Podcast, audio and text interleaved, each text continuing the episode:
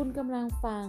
กูรูประกันพอดแคสต์กูรูประกันเสิร์ฟความเข้าใจประกันถึงมือคุณ ย่อยให้ง่าย ใช้ได้จริงส่งตรงถึงบ้าน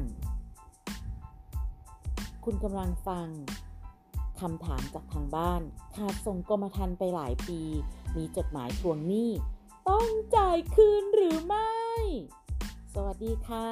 ยินดีต้อนรับทุกท่านเข้าสู่กูรูประกันพอดแคสต์ ดำเนินรายการโดย สิตาวชิระวาปี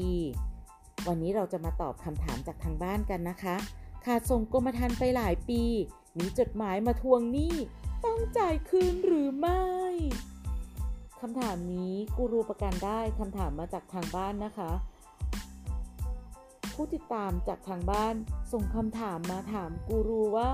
เนี่ยเพิ่งได้รับจดหมาย เพราะว่าย้ายบ้านไปอยู่อีกที่หนึ่งแล้วจดหมาย ก็ไม่ได้แจ้งก็เลยลืมไปแล้วว่าทำประกันไว้แล้วยังส่งไม่ครบ เพิ่งจะได้รับจดหมายเพราะว่าคุณพ่อเอามาให้ เนื้อความในจดหมายดังนี้นะคะ ตามที่ท่านได้ทำประกันชีวิตไว้กับบริษัท กรมธรรม์เลขที่ข้างต้นนั้นขอเรียนให้ทราบว่าขณะนี้ยังไม่ได้รับการชำระเบี้ยประกันภัย ปีที่ 10 งวดที่ 8 ซึ่งครบกำหนดเมื่อวันที่ 1 เดือน ตุลาปี 2563 ราย งวด งวดละ 1,861 บาท เพื่อให้กรมธรรม์มีความคุ้มครองต่อเนื่องตามเงื่อนไขในกรมธรรม์บริษัทจึงได้นำมูลค่าเงินสดตามกรมธรรม์ของท่านมาชำระเบี้ยประกันภัย ในลักษณะของการกู้เงินอัตโนมัติ โดยคิดดอกเบี้ยทบต้นในอัตรา 6%ต่อปี อันหนึ่งบริษัทขอแจ้งข้อมูลหนี้สินทั้งหมด ตามกรมธรรม์ของท่านณวันที่ 16 เดือนพฤศจิกาปี 2563 ดังรายละเอียดต่อไปนี้ เงินกู้อัตโนมัติเพื่อชำระเบี้ย เงินต้น 125,911 บาท 52 สตางค์ดอกเบี้ย 2,578 บาท 74 สตางค์รวม 128,490 บาท 26 สตางค์หมายเหตุหนี้สินตามกรมธรรม์ที่ค้างชำระจะนำ ไปหักออกจากเงินจ่ายคืนผลประโยชน์ตามกรมธรรม์ถ้ามีก่อนจ่าย ออกให้ท่านทุกครั้ง บริษัทขอเรียนแนะนำให้ท่านวางแผนการชำระหนี้สินคืนเงินกู้และดอกเบี้ยข้างต้น เนื่องจากดอกเบี้ยมีการปรับเพิ่มขึ้นเป็นรายวันโปรดสอบถามยอดคงค้างชำระได้ที่ศูนย์บริการ ลูกค้าได้รับจดหมายมาแบบนี้ ก็เลยส่งจดหมายมาให้กูรูประกันนะคะ โอ้ my god มีนี่ตั้ง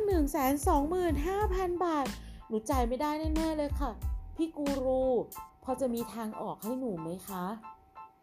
โอเคค่ะจะเย็นๆนะคะ ไม่เป็นไรค่ะ ถ้าไม่สามารถที่จะจ่ายชำระได้กรมธรรม์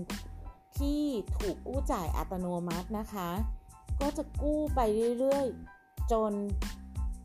มูลค่าในกรมธรรม์ไม่มีแล้ว เพราะว่าถูกกู้จ่ายไปจนหมดแล้ว ก็จะเข้าไปสู่โหมดของการ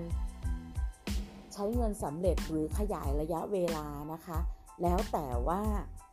อันไหนที่พอจะปรับสภาพได้นะคะ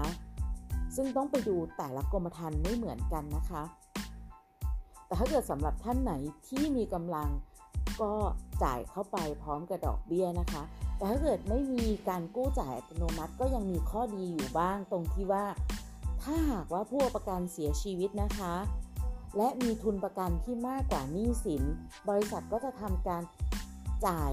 ทุนประกันหักหนี้สินคงค้างที่เหลือก็จะมอบให้กับทายาทนะคะ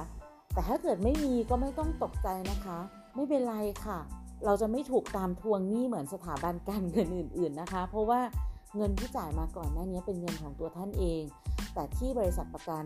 ส่งจดหมายออกไปแล้วก็แนะนำว่าให้ท่านจ่ายชำระ เพื่อที่จะรักษาผลประโยชน์ให้กับตัวท่านเองเท่านั้นนะคะสำหรับทางบ้านที่ฟังแล้วมีคำถามสงสัยประการใดเกี่ยวกับประกัน ฝากคำถามมาให้ที่กูรูได้นะคะแล้วกูรูจะมาหาคำตอบให้กับทุกท่านเองค่ะ พบกันใหม่ EP หน้านะคะ สวัสดีค่ะ